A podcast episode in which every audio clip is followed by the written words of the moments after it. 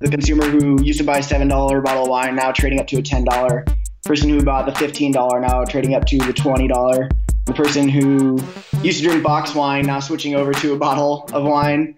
So premiumization is definitely a big trend. People are constantly trading up for wine for sure, and also in spirits. What is up, my food marketing peeps? Welcome to episode number forty-three. On the show today, we have Luke Lehman, who is the field marketing manager for E and J Gallo. And if you're not already familiar, Gallo is the largest producer of wine in the world. They own and distribute a number of the popular wine and spirits brands that you'll see in most liquor and grocery stores, like Barefoot, Apothic, and New Amsterdam Vodka. From being on the front lines to training and managing over thirty salespeople, Luke has spent his entire career in the industry, and he's really starting to make a name for himself. In this episode, you'll learn how to hire and motivate a strong sales team, what's a recipe for success when it comes to in-store marketing, what trends are emerging in the wine and spirits industry, and plenty more. So let's go hang with Luke. Welcome to the Food Marketing Nerds Podcast, where we talk marketing, branding, and social media with the smartest minds in the business. Here's your host, Alex Osterly. So Luke, thanks so much for joining us on the show. Yeah, thanks for having me. You and I go way back, so I already know your story, but for our listeners who may not know much about you yet, can you give us a little bit of your background and tell us about yourself and how you made it to your current role? Yeah, sure. Uh, I went to University of Colorado uh, in Boulder. Go Buffs. Um, and when I, yeah, when I uh, graduated, uh, recruited by E and J Gallo Winery out of California. My first position with them was as a sales rep in Oklahoma City. So I made the big move from Boulder to Oklahoma City. Um, worked there for about a year and a half, two years, and then moved into one of their distributors as a sales manager in Arizona, working for Alliance Beverage is what it was called, and then got promoted within Alliance Beverage to become the division manager, um, so then managing the sales managers uh, for the state of Arizona for our distributor. And then just recently in the last two months, um, took over the field marketing manager role for Gallo back on the supplier side in Arizona. So just the, the difference between the distributors and the the supplier side, it, it's it's a little more complex than what I'm used to as far as whether it's supply chain or distribution goes. Can you tell us a little bit more about Gallo and how you guys are set up? Yeah. So I'll just give you a quick background on the, the distribution system. And kind of I was talking about how I've gone from supplier to distributor. In, in the U S, there's a three-tier distribution system for alcohol. It's a way for the government to really monitor and regulate alcohol. It started in nineteen thirty-three after Prohibition. So there's there's like a supplier, you know, the person who basically creates the wine or the spirits, the alcohol, and then they have to go through a distributor who then ships the product to the retailer who sends it to the end consumer. So when I was working with Gallo now, I'm working with the supplier. Um, and when I was with Alliance Beverage, now called Breakthrough Beverage, it was actually the distributor. So within the alcohol industry, people a lot of times bounce back and forth between the distributor and the supplier. It's a really close relationship between the two. And so if you're producing your own, whether it's a liquor brand or producing your own own wine brand, you so you have to go through a distributor. You can't go direct to store? Right. Yeah, that's correct. So even if, if you created your own um, Alex's wine brand, you couldn't just go to uh, the store down the street and sell it. You'd have to go through a distributor. That's interesting. So how does that provide a layer of, whether it's surveillance or the government being able to, to monitor as opposed to going direct to direct to store? Yeah, so there's only, um, you know, a few major distributors within each state. So there's, you know, a few hundred, few thousand suppliers that they would have to monitor versus when you have to go through a distributor, then they really only have to monitor those distributors, those few distributors, and it's a lot easier to manage. Interesting. And so can you describe the scale of Gallo? Yeah. Gallo's the biggest wine company in the world. Based out of California, started in nineteen thirty-three, right after Prohibition. Um, so been around a long time, and we have about eighty unique different brands of wine and spirits.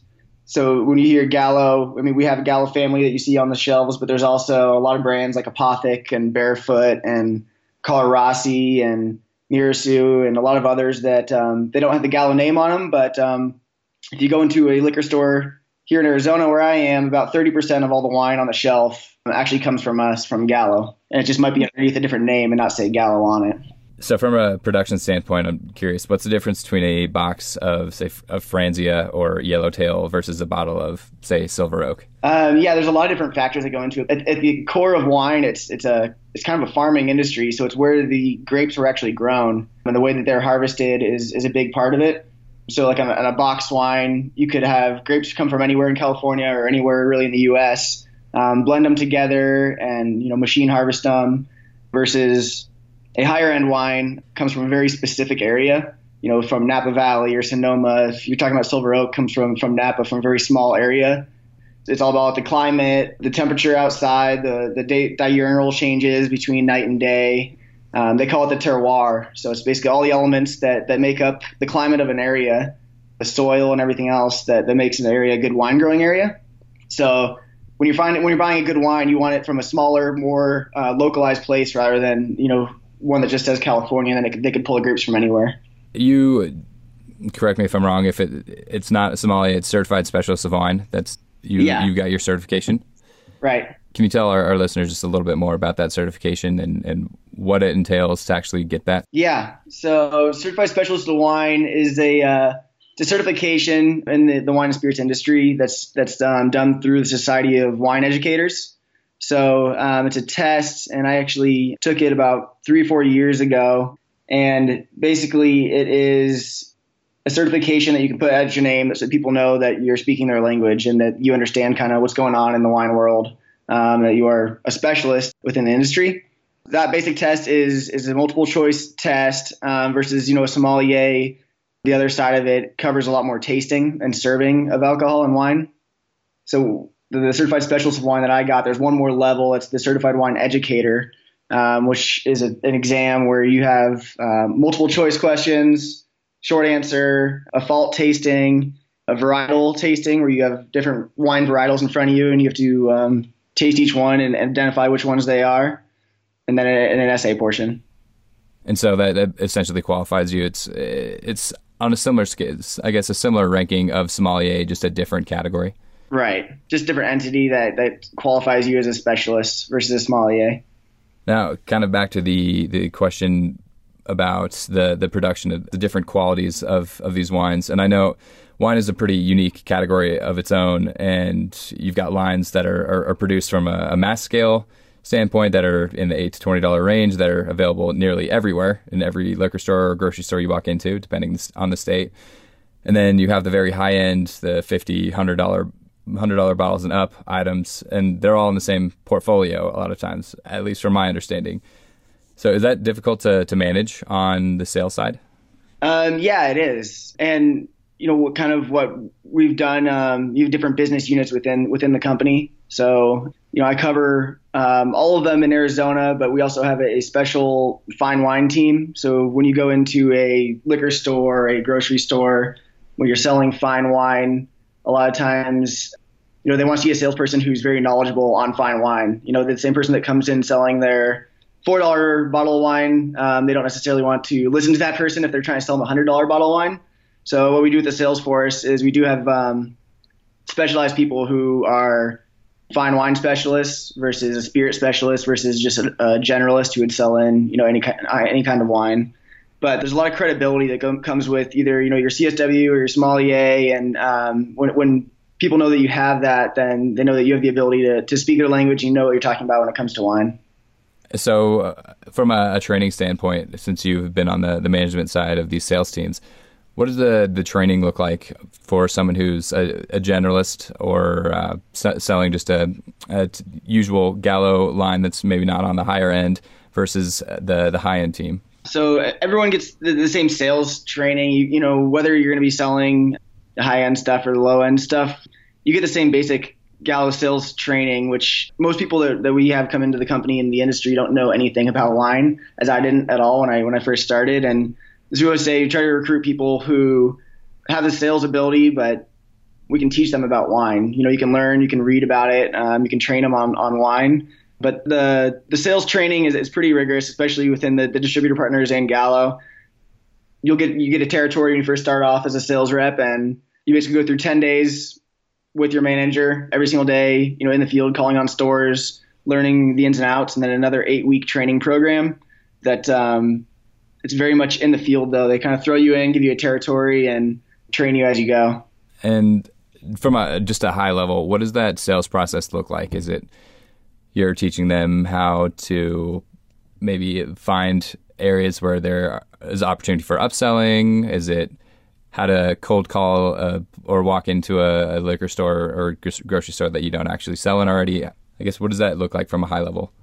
Yeah, from a high level standpoint, so like when I walk into a store now, um, as a field marketing manager in Arizona, we evaluate the store in five key areas. So when we're looking at wine in a store, first of all is distribution. So is the wine in the store? Have you sold in the distribution? So is it on the shelf? The second is is shelf, so shelf positioning. So, um, you know, if you're the industry leader, you don't necessarily want somebody sliding in to the right of you. Um, and if you're you're attacking the industry leader, then, you know, you want to slide in next to them. The third is a cold box. So if you go shop at a grocery store, one of the best real estate spots is the cold box, because that's where people are having impulse purchases on their way to the register. And so that's a that's a high, uh, highly sought after area is a cold box. So the cold box is the – what is the cold box? Yeah, it's a refrigerated section uh, within like the grocery store or liquor store. Got it.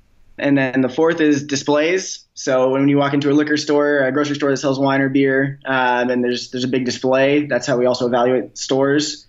Um, and the final is pricing and, and the um, point of sale that you put on, whether it's the pricing or on the shelf. So five key areas that we look at when we walk into a store to evaluate how it's going: distribution, shelf, cold box, displays, and then pricing and P O S. Now, from from your experience throughout your career, it sounds like you've handled some of the, the in-store marketing and the the display aspect of it all. So can you speak to that point a little further? The biggest way to to increase sales and in-store level, a lot of times once you have the distribution and the right spot on the shelf, is then selling in the, the big display, the, the large amounts of cases. You get a lot more impulse purchases, and you can usually give the retailer a lower price um, if they buy in a, a large amount of cases, which helps you get more movement and sell more product. So in-store uh, marketing, there's a lot of different things you can do on, on the shelf. We have what are called shelf talkers. If you walk into a store and see ratings and accolades and um, certain critics on the wines, there's also radio ads in stores a lot of times, um, a lot of philanthropy partnerships, and then you know, different things in stores that we do for marketing is floor stickers, uh, racks, coupons, uh, different banners, that sort of thing. Um, but it's very highly competitive and, and, and can be highly regulated in a lot of ways. Every state's different, but you can't give them a certain amount of, of a dollar amount in their store. So if you give them a three hundred dollars rack, then you might be maxed out for the year and you can't give them um, anything else for the year. Interesting. So it's a basically a limit on the amount of, of discounts that you can give? Depending on yeah, the state? It's, it's limited on the amount of uh, promo goods that you can give them um, in their store. Yeah. Hmm. Every state creates their own laws, so it's it's a different amount and a different rule in every every uh, state. That's interesting. I guess that protects the, the smaller guys from, from getting basically just bled out from the the larger guys who can just discount and discount and discount until, until people can't compete. Yep, exactly. So in your experience, is there a general recipe for success when it comes to in-store displays or, or the marketing that you're mentioning? Yeah. So, I mean, it's all about location um, as far as in-store displays go. So when you walk into a, a liquor store or a uh, grocery store, the, the prime spots, you know, are, are the way we look at it is the way that you walk the store. So it's um, the lobby spot when you first walk in. And then when most people shop the store, they shop the perimeter. So we look at the store the way that a shopper looks at it. You come in and you go to the right. Most people walk the perimeter. If you're talking about a grocery store, they'll hit uh, the meat section and the cheese. So those are prime spots to be in. If you're talking about a liquor store like in Colorado, then you're talking about the front spot, the lobby spot, and then you know counter and register spots where there's a lot of high pause um, and high traffic areas is what you're looking for. Interesting. Well, you just described my trip to the grocery store to a T, so... A grocery store and a liquor store can only have so much square footage and so much signage and display. So how does one convince a liquor store or grocery store to to use the in-store marketing that you provide them? A lot of different ways, and, and also very different in different states. So in Arizona, about eighty-five percent of all the wine sold in retail is through um, grocery chains, versus Colorado, it's uh, one hundred percent liquor stores, and every chain can have only one license. So if you're talking about Arizona, convincing them to use your marketing in the store. A lot of it is done by an account manager at a national level who has a buyer and sells in the marketing elements. And then the, the sales rep will come in and execute on those elements and make sure that they're up. And if you're talking about Colorado, uh, where it's independent liquor stores, it's a little bit different, where the sales rep can go in and basically it's all about building a relationship with that store. And then, you know, that's kind of usually how you convince them how to use your marketing versus somebody else's. And so it's it's fairly relationship based, especially given that there is a set limit on, on how much swag or promotional offers that you can provide, depending on the state, it sounds like. Right. Yeah, definitely. Very relationship based industry. And so how how different are these laws and, and why are they so different from state to state? Yeah. You know, it's kind of crazy. In, in Arizona, we have um, Kroger, which is, is Fry's, and it's called King Supers in Colorado. It's um, a huge chain that has one hundred thirty stores. So all one hundred thirty of their stores can have liquor licenses and they can sell, you know, as, as much as they want in all those stores. And they have one warehouse that we ship, you know, thousands of cases to every day. And then they ship to their own individual stores. So when they they buy into their warehouse, they can buy at a really low price and they, they distrib- distribute out to their own stores. So that's different versus other states like, like Colorado and some other control control states that the distributor ships directly to them, but they can't buy at the same quantity deal level that the large chains can when they own multiple licenses. So they usually get a higher price than what you would from a chain store. Interesting. So it sounds like not only are the laws different in what you can, how you can interact or or work with the, the marketing teams of these different liquor stores or the owners, but the distribution is completely separate as well. Yeah, absolutely. So do you know why the, the laws themselves are so different from state to state? Yeah, so it's really, it all goes back to nineteen thirty-three after Prohibition, and there was a lot of control on the alcohol industry as they, they came out and legalized alcohol. And each state, they gave states the, the power to control the, the liquor laws, and each one has just kind of decided as they've gone along, you know, how much control they're going to give away and, and what they're going to open up. And it's one of the trends in the industry right now is more and more states are going to opening up the, the market to be able to sell in grocery stores and be able to sell on Sunday and that sort of thing. So it's it's really it's funny when you go to different states and you see the way that alcohol is sold. It's very fragmented and different no matter where you go. Are distributors, do they have offices in and territories in different states? Yeah. And that's actually another industry trend is uh, consolidation. So the distributor here in Arizona has thirteen different states that they distribute in. They're called Breakthrough Beverage. There's the, the largest one in, in the U S is called Southern Glazers, and they're in like forty some states right now. So even though they, they operate within that many states, every single state still has those different laws and they have to operate a different way. But that's definitely something that's going on in the industry right now is that the distributors, the suppliers, and the retailers are all kind of consolidating more and more so. So Southern Glazers, the biggest distributor in the U S, used to be two companies, used to be Southern and Glazers, and they recently merged last year. And the other two largest um, distributors are Republic National Distributing Company, and then Breakthrough Beverage. And Breakthrough Beverage used to be uh, Charmer Sunbelt and Wirtz, and they merged in the last two years also. So a lot of consolidation going on, and there's a lot of definitely uh, distributors operating in multiple states. Interesting. What is the uh, the economic driver behind all these consolidations? Kind of speaks to like another trend happening in, in the alcohol industry is um, it, it gives them the ability to have national account managers. It gives them the ability to have, um, you know, as I was talking about Kroger, have a, a account manager or a person inside Kroger who can sell in a program or a wine. And it goes to, you know, all forty states where they operate. So then they, they're really only paying one person for all these distributions where back in the day, it used to be everyone would have to go into each individual store by themselves and sell in each wine, where you can make a pitch now and sell in, you know, a thousand distributions to different stores. Well, much more efficient. Yeah.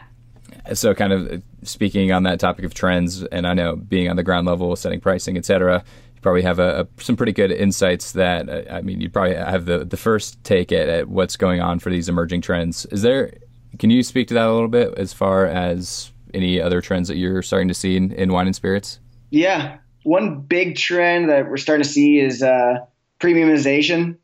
So people starting to trade up on their wines. the consumer who used to buy a seven dollar bottle of wine now trading up to a ten dollar, person who bought the fifteen dollar now trading up to the twenty dollar, um, the person who used to drink box wine now switching over to a bottle of wine. So premiumization is definitely a, a big trend. People are constantly trading up for wine for sure, and also in spirits. So, you know, just my company has gone from about fifteen years ago, premium wine wasn't even a, a big portion. It was about five percent of the company. And, you know, we're hoping for about forty percent of our revenue this year to come from premium wine. So wow. um, it's happening with us for sure, premiumization, but also within within the industry. I wonder if that is something to do with generation, the way the generations are coming to age, and uh, millennials, our generation, is definitely maturing into their prime spending years. So I'm curious if it's that, or if it's more of a, a societal shift of indulging more. It's interesting.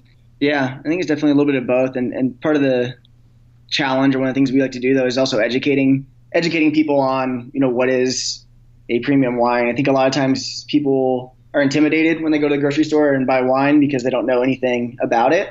So, you know, just something easy, educating people on, you know, this region is a good region, this one is a more generic area, that sort of thing, to give people confidence to be able to trade up. Um, something that we've been working on, and I think that's that's part of what's what's driving is people becoming a little more educated on on their wine knowledge. And when it comes to the education piece, what mediums are you using to actually educate the consumers? Yeah, so there's a lot of uh, a lot of in-store stuff that we do now, both from from the shelf, just just shelf talker sort of things, and then there's a lot of like scan codes that we do that, that lead to a website that you can read about the region, that sort of thing, um, and then a lot of social media. So, you know, social media linking up to the brand websites that you can see, you know, where the wine is from, or the history of it, or where it's produced. Interesting. So these scan codes, are they typically Q R codes, like Snapchat codes? Yeah, there's, there are some Q R codes, but what's what's more used is um, text text codes. So, you know, text whatever wine to this number, and it'll send you a link then that you can read about the wine. Interesting. Do you know? Do you have a general idea around what the conversion rate on those the text to find out concept uh, is? You know, I'm not sure on what the conversion rate is. It's interesting though. It's yeah, I think Q R codes are really interesting. That they're just they somewhat failed, but I feel like they're kind of making a, a comeback a little bit. I've still never scanned a Q R code, not out of my actual curiosity, more just to see what a company is is trying to trying to pull with a Q R code. So we'll, we'll see. Yeah, Q R codes are uh, they're funny because even if, you know, our generation doesn't do it, and like I've I've done the same thing where it's like, oh, there's a Q R code, like let me let me scan it, like oh man, I got wait I haven't downloaded the app, like now I got to go into it. Uh, just like take it takes a little bit too much time, I think, for, for an impatient generation to uh, to scan the actual Q R code. Yeah, I think the the text text to find out more, I think, is is the way to go because it seems less intrusive. It's like where uh, I I have a chance to another filter to decide whether I want to actually click through a link, or if it, and if you just scan a Q R code, you're going directly to a website and then you get retargeted. But right. Uh, So kind of kind of to that point of, of these in-store initiatives and, and social media. I know before the call we mentioned the the recent ad campaign that you've you guys are launching around New Amsterdam Vodka. Can you speak to that a little bit? June first, we launched um, a new campaign for New Amsterdam Vodka. It's based around some digital and some T V advertising. Um, it's going to be over, you know, ten million dollars campaign. The very first launch was on the first game of the N B A Finals. I ran a New, New Amsterdam commercial on A B C. And then we're going to continue to kind of hit it as a three sixty marketing campaign from E S P N. We're going to be doing T V commercials. We did a YouTube takeover. So we were the banner ad on YouTube on June second. Um, on June third, and we did a, a Snapchat takeover. Hmm. So we had Snapchat filter. And then throughout the, the finals for the N B A, you'll see New Amsterdam commercials running. It sounds like the target demographic is very uh, sports sports focused. Male, sounds like. Yeah, that's kind of what we're going after with this campaign. But vodka in general is not necessarily not necessarily male focused. But what we're going for on this campaign called "Pour Your Soul Out" was based around more male dominated. And so I know, having been on the the selling side of uh, getting a, a brand on Snapchat, the demographic of its user base is, is fairly young. So, do you know what the the process was, or what the the thought process behind targeting a vodka on a platform that skews a bit younger? Um, no, actually, not necessarily sure why, why they went with that. We have a brand team um, the New Amsterdam brand team out of Modesto that handled that to make that decision. And then kind of my job is to implement it here in Arizona in the market.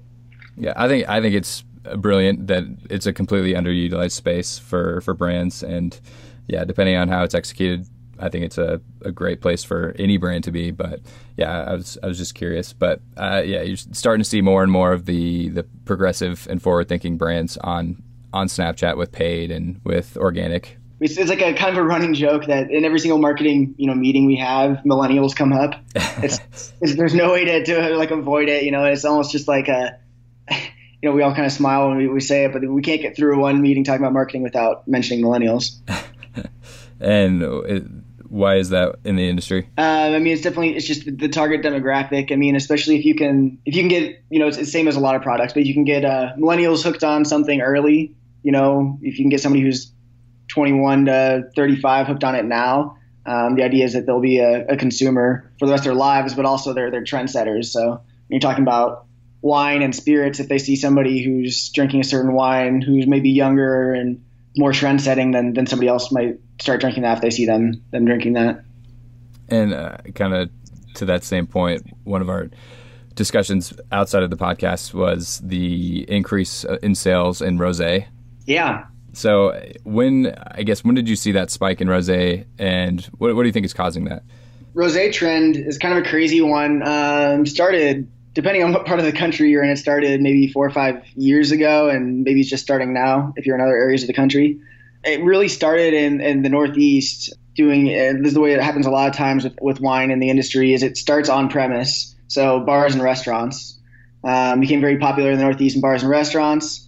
And then uh, it just kind of migrated its way west and into retail stores. And you look at the, the shelf sets in a liquor store, and you used to have maybe three rosés, and now you'll have thirty or forty rosés. So it's, it's a really strong trend. And, and one of the, the most um, the, the, the biggest uh, areas that rosé is doing a really good job in is, is in uh, Provence. Uh, it's a dry style rosé. Um, it's like a true uh, French rosé. So that's um, – one of the biggest regions that's been really hot in rosé. Hmm, interesting. Now, I know career-wise you haven't been in the industry for that long compared to, I'm sure, a lot of people in the industry, but have you seen out the life of a, a trend like this before? Um, I'm trying to think of something on this scale. You know, I can think of a few products that we've launched that have run their cycle. There's uh, there's one that we had called Vinique. It was a vodka and Moscato, shimmery sort of thing, and we it was a big trend, um, you know, in bars and nightclubs and, and New Year's, that sort of thing, and it was kind of a flash in the pan, and then now now it's going away. So, yeah, I've seen it. I've seen a few things rotate through like that, but rosé seems to have some staying power. Another another example is that, that a lot of millennials would probably know is uh, Fireball, yeah, you know, on the yeah. side. Mm-hmm. So, Fireball had been around actually for a long time um, underneath a different name, and then they they just kind of blew up, and now they're kind of um, tapering off, and it'll, it'll be interesting to see if they stay around or if they just kind of kind of fall off. Yeah, it's interesting. That I was just trying to think if if someone who's listening to this is saying, oh, maybe I'll uh, rosé is hot right now, maybe I'll jump in and try to create my own rosé. Sounds a lot a lot more difficult than I would want to take on myself, but yeah. It's and it's funny with wine too. It takes a long time, so you got to think about the time it takes to grow the grapes. It takes three to four years to, if you're growing from the very beginning, from planting a vine to getting yieldable fruit and harvesting it and then fermenting it, and it, it takes a long time. So if you're not up with the, the current trends, if you're behind it, um, by the time you start right now starting to get into a trend, you could be way behind, and the trend could be gone by the time you produce your wine. Yeah, so it sounds like to actually get in on one of these trends, either you have to be have already been producing it or have the, the infrastructure and scale to make a quick tweak to yep, exactly or relatively quick in the wine industry. Exactly. Now, kind of changing gears just a little bit, I know that one of your big responsibilities has been to, to hire and train these sales teams. Yep. So what do you look for in a good salesperson? Lots of different things. One of the biggest things I look for, though, is somebody who can push through adversity. So whether that's, you know, a difficult buyer or, you know, a down month, the way that somebody is able to push through adversity is going to say a lot about what they're going to be able to do um, on the sales team. So that's really one of the number one things I look for. But also there's a lot of different things, um, we look for a lot is leadership. You know, we, we promote within very quickly. So um, do you have leadership capabilities? Have you managed a team before? Do you, you know, even if we were recruiting out of college, were you the person who was the captain of your team? Were you um, the person in your groups who was the, the group leader, that sort of thing? Um, and then the sales personality, really just sit down. And that was what I like to do in interviews too, is just sit down and say, okay, can I talk to this person for an hour? Or if I was on a flight from L A to New York, can I talk to this person and have a genuine conversation with them for that amount of time? Now, when you're testing or hiring for adversity, being able to, to get through adversity, what what do you look for? Is that something that you find in the resume, or how do you how do you pre-qualify somebody for their ability to get through adversity? Really, it's, it's more than a resume. It's a it's a question. Um, it's a question I always like to ask is, you know, give me a difficult situation and, and how you overcame it, that sort of thing. And it, you know, the situation doesn't really matter as much as their answer. You know, it could be a very small situation, but if there's somebody who would push through and you can see that, um, then that's what you look for. So is it, once the, the sales team has been hired, is there anything that you do to motivate your team, or is it more finding the right people who will motivate themselves? Yeah, no, it's, uh, I mean, it's both. So you want somebody who's self-motivated, definitely. But a big part of my job is setting um, setting incentives for the sales force um, and and really being, you know, kind of the rah-rah person for the state for for my supplier. Yeah, there's there's different incentives based on, you know, the amount of cases you sell in, the distributions you get in, the displays, that sort of thing that I set um, for the sales team in Arizona. Is there anything, speaking from personal experience, that you, any incentive or type of incentive that you've seen to, to motivate people the most? Yeah. Um, so I really like doing trips. We do a lot of like winery trips, things out to uh, to California, um, that sort of thing. But at the end of the day, a, a big driver is always money, right? So how much, uh, how many dollars per case are they going to get, that sort of thing. But the biggest thing also is pitting people kind of, you know, against each other in sales, right? So having a leaderboard of um, this is where everyone's at, and driving competition is a big part of it. Are there any deal breakers when it comes to a, a sales interview when you are trying to make the right decision on somebody? Really, the ability to just sit down and have a conversation. Um, if the conversation is difficult, if it's if it's me constantly trying to pull things out from them, if I feel like I have to, you know, keep the conversation going rather than them, you know, that's kind of a red flag to me that if you're in front of a buyer, if you're in a sales pitch and you can't hold somebody's attention, then you're not necessarily going to be a good salesperson. Yeah, that, that definitely makes sense, especially with the, the industry and being so relationship-based. We have a few questions that we ask each of our guests. Are there any, I know managing a bunch of different different people on your team, plus all the other responsibilities that you have on a day-to-day basis, are there any productivity hacks that you use from day-to-day just to get your get your work done? Uh, I mean, the biggest thing for me is I write everything down. So I've got a notebook that I carry, and it's funny, you'll see whether I'm in a, a store or at, in my office or whatever, I've got a notebook, I write everything down. I write everything down in a notebook, and then I also got, uh, we're very much calendar-based. So if it's not on the iCloud calendar, then it may as well not exist. Um, so that's kind of how everything works. And it's, it's funny, even in between distributors or meeting anybody else, everyone just kind of knows if, if you want somebody to actually show up to a meeting, you better have it on their calendar. What's the, the best piece of career advice that you've you've ever been given? I had a... Uh, My favorite professor at C U, actually, he was the he was the former C M O of Coors. You know, I met with him a lot for, for career advice. And one of the things he always said was there's three reasons why you should take a job or stay with your job. And most people only get two of these. So if you can get all three of these reasons, then you're doing really well and you're you're in a great position for yourself. Three reasons, though, were, were money. Um, are you making the money that you want to, want to? Two is, are you growing yourself and obtaining new skills or knowledge? Um, they're going to get you to where you want to be, or are you constantly growing? And then three, are you enjoying it? Do you love actually showing up to work every single day? So um, most people only get two of those, and some people only get one. But if you can get all three of those things, then you know you should either take the job or stay with the job that you're at, because those are the, the, the three most important things. Yeah, I think that's that's definitely sound advice. So if you could go back in time to teach your yourself something right as you're starting your your career, what would that be? I'd probably tell myself or teach myself that it's it's never too soon for an idea. I think starting out, I felt like I was a big a part of a big company that kind of had it all figured out. But in reality, you know, every good idea starts somewhere, and oftentimes the best ideas or insights come from people you know, at the bottom of the totem pole, or people just starting out, or young people. Um, that's something I didn't necessarily realize when I very first started. Speaking out early is is, is never too soon for a good idea. Hmm. That's good advice, and I think it it's definitely so from people in your position now to to foster that kind of of environment where people feel that their creativity or their ideas are are worthwhile and worth worth telling people at least. So yeah, absolutely. I think it's something we definitely we definitely fostered. I didn't you know realize when I was when I very first starting out that that uh, your idea is super valuable, especially if you're your sales rep who's in in the stores every day and you have, you have the best knowledge of anybody of what's going on and different trends.